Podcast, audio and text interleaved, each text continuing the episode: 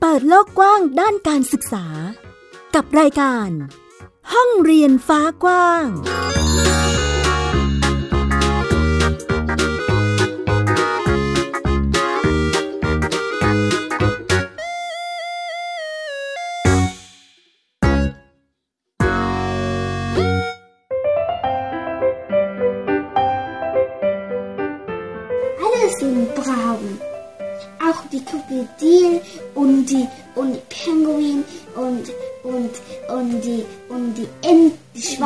Ja. und die Elefanten, die brauten. Und, die Hase. Und, und die Hase mit den schönen Kleidchen da. Ja. Mit den schönen Kleidchen. Dieses rosa Kleid mit den roten Punkten. Mhm. Komm, ähm, geht ihr zum, ähm, zum, zum Badezimmer und wascht ihr wieder sauber. Und, und hier, die waschen so Ja, süß, süß. Hier, schau mal, die, die Yes. Schwan hat so viel Seife auf den, auf den, auf den Kopf. Mhm. Und hier auch so viel Seife. Und hier die Hase ähm, hat den, die, die Hände gewaschen Yes. und so mit solche Seife. Und Bauja hat so Seife für, für, für Waschen oder so. Für, für, für, für, nur für, was machst du da?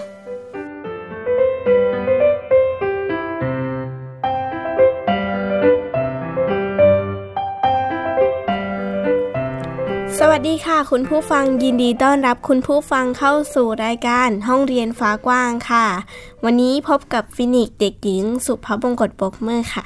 และสกาวรัฐวงมั่นกิจการนะคะ อยู่ด้วยกันกับคุณผู้ฟังที่นี่นะคะ ซึ่งวันนี้ค่ะพี่ฟินิกเราก็จะได้ยินเสียง เรียกว่าเป็นมีความ international สำหรับ รายการของเราวันนี้นะคะค่ะต้อนรับคุณผู้ฟังด้วยเสียงของเจ้าของบ้านเรียน ชื่อว่าบ้านเรียนริมโมงที่มีวิถีชีวิตที่เกี่ยวข้องหรือเออเกี่ยวพันกับการใช้ภาษาเยอรมันนะคะ ในการดำเนินชีวิต ซึ่งในช่วงต้นรายการเราก็จะได้ยินเสียงเอ่อน้องในการฝึกพูดฝึกอ่านภาษาเยอรมันนะคะค่ะซึ่งวันนี้เราก็มีเรื่องราวที่ได้คุณแม่นะคะ ซึ่งเป็นคุณแม่ริษา คุณอาริษาสุวรรณการนะคะ มาพูดคุยบอกเล่าถึงวิธีการเรียนรู้ของบ้านเรียนริมโมง ซึ่งมีเรียกว่าเป็นนักเรียนเนาะเป็นนักเรียนของโรงเรียนของเรานะคะค่ะชื่อน้องเอมิลี่หรือว่าเด็กหญิงเอมิลี่คิมแบกแกรนะคะ แต่ว่าพี่ฟินิกส์ขาค่ะที่พิเศษกว่าทุกเทปเลยคือ วันนี้ที่เรากำลังจะได้ยินเสียงคุณแม่ ส่งตรงมาจากเยอรมัน โอ้ มาจากเยอรมัน เหตุผลคือตอนอยู่ที่ประเทศไทยคุณแม่ก็จะมีกิจกรรมการเรียนรู้ที่เรียกว่าเหมือนกับวิถีของโฮมส o ูลค่ะ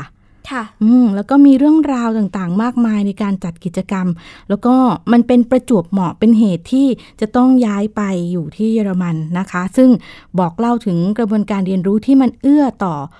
การที่ทำโฮมส o ูลแล้วมันสามารถเชื่อมโยง หรือต่อยอดไปในการใช้ชีวิตในต่างประเทศได้โดยที่มันไม่ต้องปรับตัวยากหรือมากมาย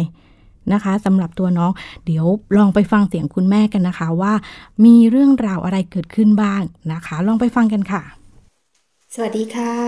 คุณแม่ริสาและน้องเอมิลี่จากบ้านเรียนริมโมงค่ะ วันนี้เราจะมาเล่าแล้วก็แชร์ประสบการณ์เกี่ยวกับแนวทางการศึกษาของบ้านเรา เดี๋ยวขออนุญาตแนะนำตัวคร่าวๆก่อนนะคะ คุณแม่ชื่อริสาอาริสาสุวรรณการ แล้วก็น้องเอมิลี่ เอมิลี่คิมเบเกอร์ คือก่อนหน้านี้เราที่บ้านเราเคยจัดการเรียนการสอนแบบโฮมส o ูล แต่ว่าตอนนี้บ้านเราย้ายมาอยู่ที่เยอรมันแล้วก็เลยจะมาแชร์ประสบการณ์เกี่ยวกับการทำบ้านเรียน แล้วก็การเรียนรู้ของน้องที่ประเทศเยอรมนี ว่ามีความแตกต่างแล้วก็คล้ายกับบ้านเราอย่างไรมั่ง เดี๋ยวเราลองมาพูดคุยแล้วก็ทักทายกับเอมิลี่ดูนะคะ สวัสดีค่ะ แนะนำตัวกับเพื่อนๆหน่อยสิลูกว่าหนูชื่ออะไร Hallo, ich heiße Emily Kimberger und ich spiele immer gerne. แม่ยังไม่ได้ถามเลยอ๋ออ่อ่าเขาบอกว่าเขาชื่อเอมิลี่คิมเบเกอร์ ตอนนี้หนูอายุกี่ขวบแล้วลูก sieben. sieben เจ็ดขวบเพิ่ง Sieben Jahre. เพิ่งจะเจ็ดขวบค่ะ แล้วหนูมาอยู่ที่เยอรมันหนูชอบไหมลูก Ja? ชอบอยากกลับเมืองไทยไหม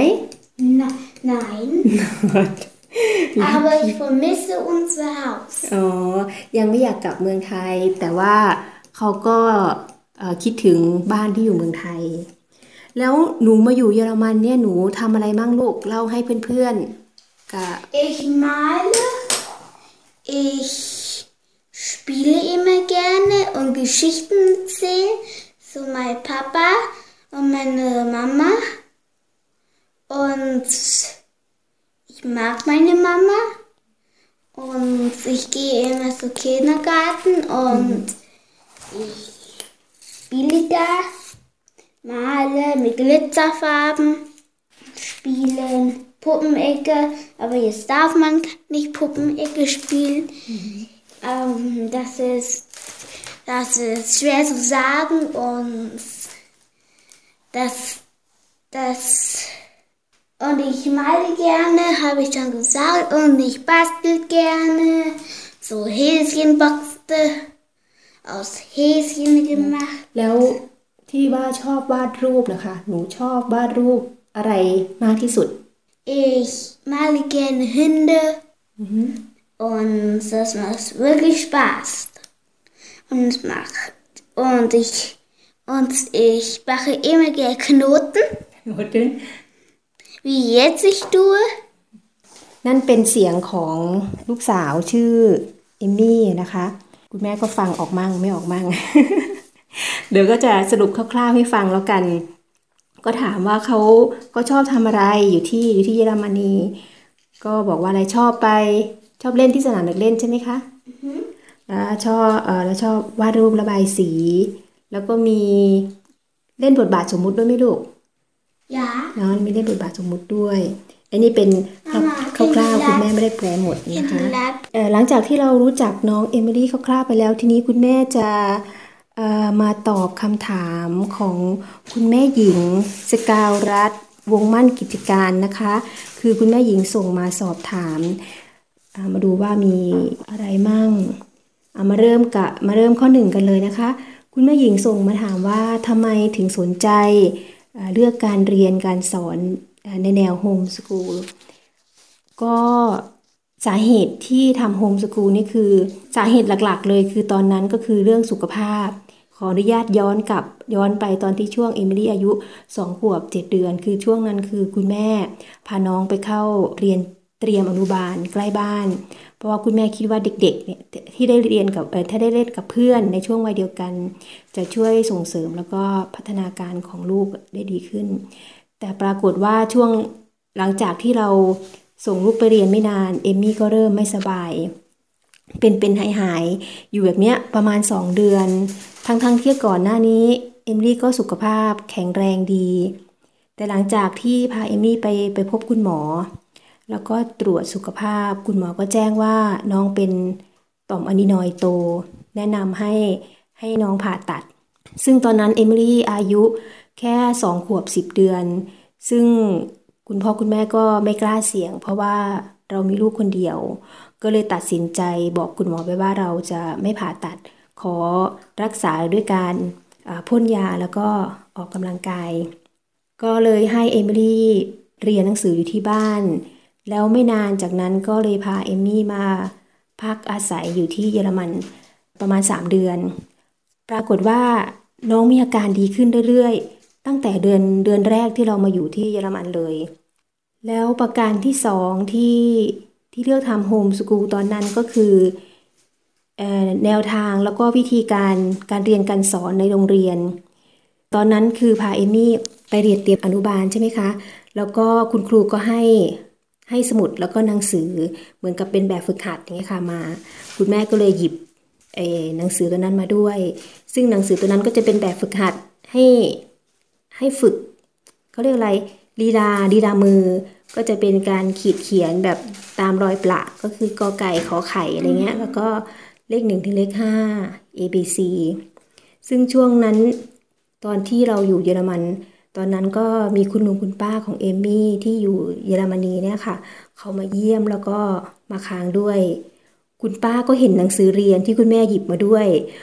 เออเอมิลี่เขาเอามาโชว์ว่าเขาทำอะไรมั่งอะไรเงี้ย คุณป้าก็เลยบอกว่าการศึกษาไทยเขาเขาเขาสอนแบบนี้หรออะไรเงี้ย แต่ว่าเขาบอกว่าการระบบการเรียนของเขาที่เนี่ยจะไม่เป็นแบบนี้ ตอนนั้นท่าทางของคุณป้าจะจะดูเป็นเป็นห่วงเอมิลี่ด้วย คุณแม่ก็เลยได้มีโอกาสแลกเปลี่ยนความรู้กับคุณป้าของเอมิลี่เกี่ยวกับเรื่องการศึกษาที่เยอรมนี ก็ได้เห็นถึง เเห็นภาพการศึกษาที่กว้างขึ้นนะคะ เห็นเห็นถึงความแตกต่างระหว่างการศึกษาไทยแล้วก็เยอรมนีในวงกว้างๆแบบคร่าวๆ แล้วหลังจากที่คุณแม่กลับมาถึงเมืองไทย ก็พยายามหาโรงเรียนที่มีแนวการสอนแบบที่เราต้องการ แต่ว่าก็ไม่มีโรงเรียนแบบนี้ที่อยู่ใกล้บ้านเราเลย คุณแม่ก็เลยตัดสินใจ ค้นหาข้อมูลเพื่อที่จะทำ โฮมสกูลหลังจากที่ตัดสินใจทำโฮมสกูลแล้วมีความเปลี่ยนแปลงในวิถีชีวิตไหม ความเปลี่ยนแปลงที่เห็นได้ชัดเจนเลยก็คือเรื่องสุขภาพของเอมิลี่ดีขึ้นเยอะเลยค่ะ แล้วเราก็ได้เห็นถึงการพัฒนาของลูกอย่างใกล้ชิด ได้เห็นถึงจุดเด่นจุดด้อยของลูกด้วย ส่วนจะถามเรื่องวิถีชีวิตว่าเราว่ากระทบกับการดำเนินชีวิตของครอบครัวเราไหม จุดนี้ก็คือว่า ครอบครัวของเราคือจะจะไม่กระทบมาก เพราะว่าคุณพ่อคุณแม่ก็คืออทำงานที่บ้านทั้งคู่อยู่แล้ว ก็การทำโฮมสกูลก็ไม่ได้กระทบกับครอบครัวเราสักเท่าไหร่คำถามที่เจอบ่อยที่สุดเมื่อเราทำโฮมสกูลคุณแม่คิดว่าคือทุกๆคนทุกๆ ครอบครัวก็คงก็คงเจอเหมือนกันหมด อย่างคุณแม่เนี่ยก็จะเจอคำถามอย่างเช่นว่า เด็กจะเด็กจะเรียนไม่ทันเพื่อนนะ ลูกลูกจะไม่มีเพื่อน หรือว่าน้องจะอ่านออกเขียนได้ไหม ประมาณนี้ค่ะ แต่ว่าคำถามที่แบบว่าฮอตสุดๆ แล้วก็เจอบ่อยที่สุดเลยสำหรับบ้านเราก็คือว่าทำไมถึงไม่ส่งลูกไปโรงเรียน เป็นเพราะอะไรสาเหตุอะไรถึงไม่ส่งลูกไปโรงเรียน จะประมาณนี้จะมีคนมาถาม ก็โดยเฉพาะคุณเพื่อนๆของคุณแม่ที่เป็นคุณครูแล้วก็อาจารย์ เขาก็จะสอบถามกันแล้วก็แนะนำให้เรายังส่งลูกไปโรงเรียนอยู่ ก็คือเขาบอกว่าเออดีนะทำไมถึงไม่ทำอะไรประมาณนี้แต่ว่าทางครอบครัวเราก็ไม่ได้โต้แย้งกับเขามากมายอะค่ะ ก็อธิบายไปถึงสาเหตุที่เราทำแต่บางบางคนเขาเข้าใจบางคนเขาก็ไม่เข้าใจ แล้วเราก็ไม่อยากจะมีปัญหาก็ไม่ไม่พูดมาก เลือกที่จะไม่พูดมาก แล้วก็เออประมาณนี้ก็คือเราเราอยากทำแบบนี้อะไรประมาณนี้เราคือเราจะดูจะดูลูกเราเป็นหลัก คือถ้าเอมิลี่ยังสนุกแล้วก็ชอบ ที่จะเรียนแบบนี้ เราก็สนับสนุนลูกเราต่อไป ก็คือคนอื่นจะว่ายังไงเราก็เอออันนะก็คือแบบไม่ไม่ไม่ได้ไม่ได้สนใจอะไรมากมาย ใครเป็นคนแนะนำเกี่ยวกับเรื่องบ้านเรียน คือตอนนั้นหลังจากที่คุณแม่กลับมาจากเยอรมนี คุณแม่ก็ไป search หาข้อมูลทางอินเทอร์เน็ต แล้วก็คุณแม่ก็ไปเจอเว็บไซต์ของ Home School Thailand คุณแม่ก็ไปไปอ่านเกี่ยวกับสมาชิกหลายๆคนหลายๆท่านมาแชร์ประสบการณ์มาแล้วก็มาให้ข้อมูลเกี่ยวกับการ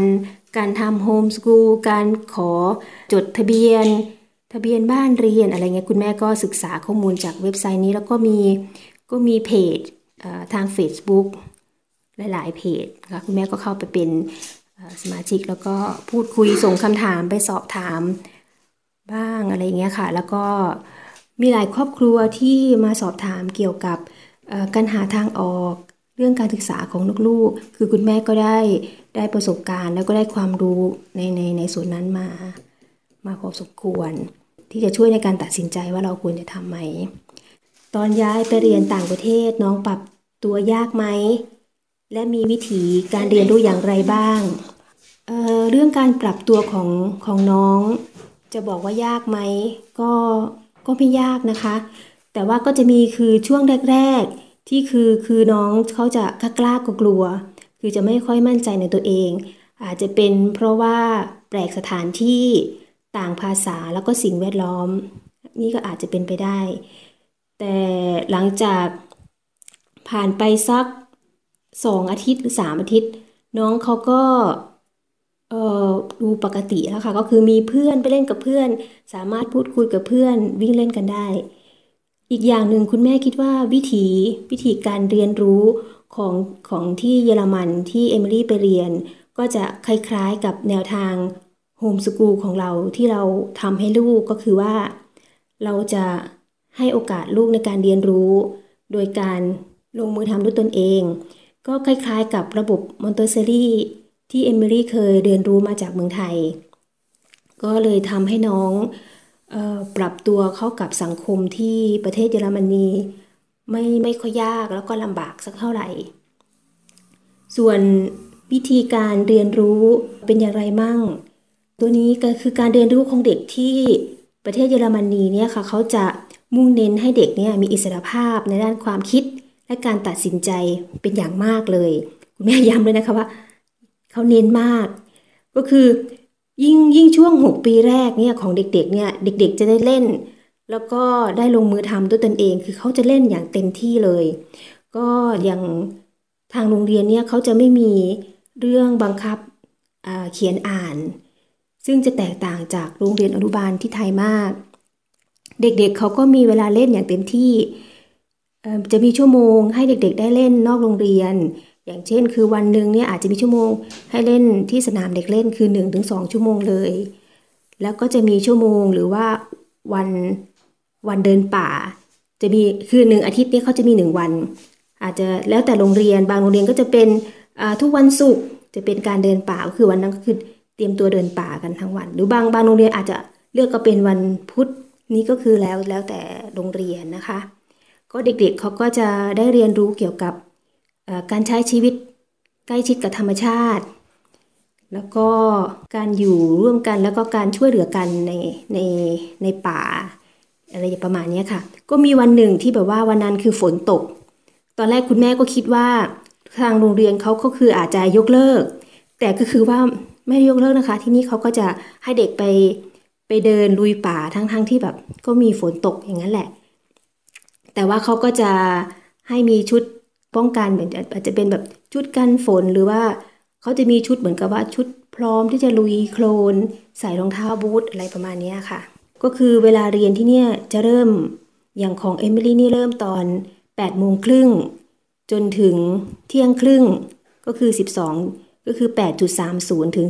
12.30 ก็คือใช้เวลาเรียนแค่ 4 ชั่วโมง เท่านั้นต่อวัน คือเขาจะไม่เรียนเต็มเต็มวันเหมือน เหมือนที่เมืองไทย แล้วช่วงเวลาที่อยู่ในโรงเรียนสี่ชั่วโมงเนี้ยเขาก็ที่โรงเรียนเขาก็จะมีมีช่วงเบรก ให้เด็กได้เล่น แล้วก็ได้ทำกิจกรรมอื่น ๆ ที่นอกเหนือจากการเรียนรู้ในห้องเรียนด้วย ซึ่งเออซึ่งจะเห็นว่าเขาคือเด็กจะเหมือนกับว่าไม่ไม่ได้ซีเรียสไม่ได้แบบเคร่งเครียดในการเรียนมากเท่าไหร่อย่างเงี้ยค่ะแล้วก็จะมีอีกอย่างหนึ่งที่คุณแม่เห็นก็คือว่า เด็กทุกคนจะต้องไปเรียนที่โรงเรียนใกล้บ้านเท่านั้น คือทางเขตการศึกษาที่เนี่ยเขาจะเป็นคนกำหนดเลย เขาจะกำหนดตามที่อยู่อาศัย ว่าคุณอยู่อาศัยในเขตในเขตไหน โรงเรียนไหนที่อยู่ใกล้บ้านเขาก็จะส่งให้มีหนังสือส่งมาให้ว่า เด็กคนนี้คุณจะต้องนำเด็กคนนี้ไปเรียนที่โรงเรียนนั้น ซึ่งทำให้เด็กที่นี่เขาจะมีเวลาว่างเยอะ ที่จะทำกิจกรรมอื่นๆ นอกเหนือจากกิจกรรมหรือว่าการเรียนรู้ที่โรงเรียน เขาก็จะสามารถเลือกทำหรือค้นค้นหาหาตัวเองว่าเขาชอบ แล้วเขาจะทำอะไร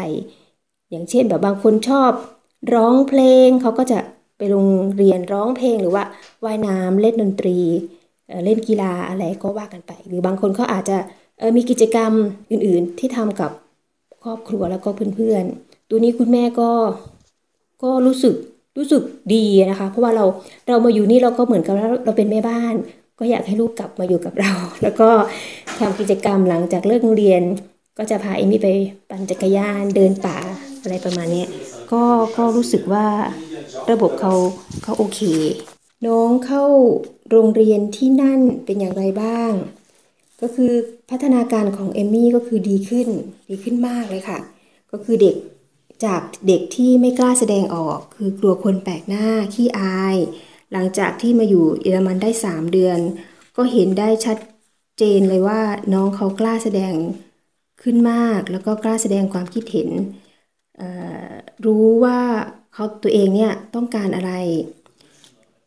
คิดว่าน่าจะมาจากการที่น้องได้ทำกิจกรรมนอกบ้านมากขึ้น แล้วก็สม่ำเสมอด้วย จะมีช่วงหนึ่งที่เอมิลี่อยู่กับคุณพ่อสองคนที่เยอรมนีแต่แล้วคุณแม่อยู่เมืองไทย คุณพ่อก็จะพาเอมิลี่ไปเดิน ในช่วงเย็นทุกวันประมาณหนึ่งชั่วโมงหรือถึงหนึ่งชั่วโมงครึ่งน้องเขาก็จะได้ไปเล่นที่สนามเด็กเล่นบ่อยขึ้นก็คือเล่นทุกวัน แล้วก็สนามเด็กเล่นที่เนี่ยที่เยอรมันนี้เขาจะมีรองมีรองรับไว้ให้เพียงพอต่อเด็กๆ ทุกคนเลยสังเกตง่าย ๆ คือบริเวณที่บ้านบ้านที่คุณแม่อยู่เนี่ยถ้าเราตีวงกว้างคือประมาณ 1 กิโลเมตร จากบ้านที่ที่คุณแม่อยู่ ก็จะมีสนามเด็กเล่นประมาณ 5 แห่ง ซึ่งจะทำให้เด็กเนี่ยสามารถเลือกแล้วก็ร่วมกิจกรรมกับเพื่อนๆหลังเลิกโรงเรียนได้ อย่างไม่มีปัญหา แล้วก็อีกข้อหนึ่งก็คือแนวทางที่ทำให้ตัดสินใจเข้าเรียนจุดนี้ คุณแม่ก็พูด เลยว่าคือระบบการศึกษาของเขาเป็นเป็นสิ่งที่คุณแม่ตัดสินใจที่จะให้เอมิลี่มาเรียนที่นี่ ก็คือคุณครูเขาเอาใจใส่เด็กมาก ไม่เร่งรัดหรือว่ารีบร้อนเขียนอ่านส่วนใหญ่เขาจะดูที่ตัวเด็กอะคะ่ะแล้วก็จะไม่กดดันด้วยว่าเด็กคนนี้เขาเขาทำไม่ได้เขายังไม่พร้อม แล้วเขาก็จะสนับสนุนให้เด็กมีอิสรภาพด้านความคิด ให้เด็กมีโอกาสได้เลือก แล้วก็ทำในสิ่งที่เขารักแล้วก็ถนัด ซึ่งตรงกับแนวทางแล้วก็เป้าหมายของบ้านเราเลย ที่เราตั้งไว้ก็คือว่าช่วยให้ลูกเนี่ยค้นหาตัวเองให้เจอแล้วก็ส่งเสริมเขาไปในด้านนั้นๆ การลงมือทำบ้านเรียนใช่แนวทางของเราไหม คุณแม่คิดว่าเราเริ่มต้นมาถูกทางแล้วค่ะ ก็คือถ้าเราไม่ได้ทำบ้านเรียน คุณแม่ก็จะไม่สามารถรู้ว่าลูกเราต้องการอะไร คุณแม่ก็จะไม่รู้ว่าเด็กลูกของเราพัฒนาหรือว่าชอบในด้านไหน เพราะว่าเราทำบ้านเรียนแล้วเราทำทำให้เราใกล้ชิด แล้วก็เห็นพัฒนาการของลูกของเราได้อย่างมากขึ้น เราก็จะเห็นจุดอ่อน แล้วก็จุดแข็งของลูกของลูกเรา ก็สามารถสนับสนุนแล้วก็แก้ไขในจุดอ่อนของเขา ได้อย่างทันท่วงทีจุดบ้านเรียนเราก็มีจุดอ่อนนะคะ คือบ้านเรียนของเราเนี่ยก็คือจุดอ่อนก็คือว่า ตอนที่อยู่เมืองไทยตอนนั้นก็คือว่าคุณแม่ จัดกิจกรรมภายนอกให้น้องค่อนข้างน้อยเกินไป ซึ่งกิจกรรมที่คุณแม่ทำส่วนมากจะ จะเป็นกิจกรรมที่ที่อยู่ในบ้าน คือข้างนอกบ้านเนี่ยก็คือจะจะถือว่าน้อยมาก แต่ถ้าหากคุณแม่ได้ทำกิจกรรมข้างนอกบ้านอย่างสม่ำเสมอทุกๆวันเนี่ยก็จะจะดีมากกว่านี้ ก็ถ้าหากใครสนใจอยากจะติดตามเกี่ยวกับพัฒนาการแล้วก็การศึกษาของน้องเอมมี่ที่อยู่เยอรมันก็ติดตามกันได้นะคะที่ Facebook ชื่อ Emily r i m o n Homeschool ชื่อเป็นภาษาอังกฤษก็คือ E M I L Y Emily แล้วก็ r i m o n ก็คือ R I W M O N G แล้วก็ HS ก็ย่อมาจาก Homeschool คุณแม่หญิงก็เขียนมาว่าให้ให้ฝากข้อคิดเกี่ยวกับการศึกษา ก็คุณแม่ก็ก็ฝากเรื่องจุดอ่อนของบ้านเราก็แล้วกัน ก็คือจุดอ่อนของบ้านเราก็คือ บ้านเราไม่ได้จัดกิจกรรมนอกบ้านมากสักเท่าไหร่ คือสังคมบ้านเรียนเนี่ยคือกิจกรรม นอกบ้านคือเป็นกิจกรรมที่สำคัญมาก ถ้ามีโอกาสก็ให้ลูกได้ทำกิจกรรม นอกบ้านร่วมกับคนอื่นอย่างสม่ำเสมอทุกวัน ก็จะส่งผลดีต่อต่อพัฒนาการของลูกเรามากขึ้น ก็สุดท้ายนี้ก็ขอเป็นกำลังใจให้บ้านเรียนอื่นๆ ทุกบ้านนะคะ ให้สู้ๆ แล้วก็เป็นกำลังใจค่ะสำหรับวันนี้นะคะก็ต้องขอบคุณคุณแม่ดิสาด้วยนะคะ ที่ทำให้เราได้ มารู้จักเกี่ยวกับโฮมสคูลที่เป็นอีกรูปแบบหนึ่งของบ้านเรียนริมมงค่ะ ซึ่งก็เรียกว่าได้สัมผัสถึงการเรียนรู้แล้วก็การปรับตัวต่อยอดสู่การดำเนินวิถีชีวิตจริง ๆ นะคะสำหรับวันนี้ค่ะพี่ฟินิกขารายการของเราหมดเวลาแล้วใช่นะค่ะคะ ก็เรียกว่าใครที่อยากจะต่อยอดไปสามารถที่จะติดต่อสื่อสารกับคุณแม่ได้ทาง Facebook ที่คุณแม่แจ้งไว้นะคะ วันนี้ลากันไปก่อนแล้วค่ะ คุณผู้ฟัง สวัสดีค่ะ สวัสดีค่ะ ติดตามรายการได้ที่ www.thaipbspodcast.com แอปพลิเคชัน Thai PBS Podcast หรือฟังผ่านแอปพลิเคชัน Podcast ของ iOS Google Podcast Android Podbean SoundCloud และ Spotify ติดตามความเคลื่อนไหวของรายการและแสดงความคิดเห็น โดยกดถูกใจที่ facebook.com/thaipbspodcast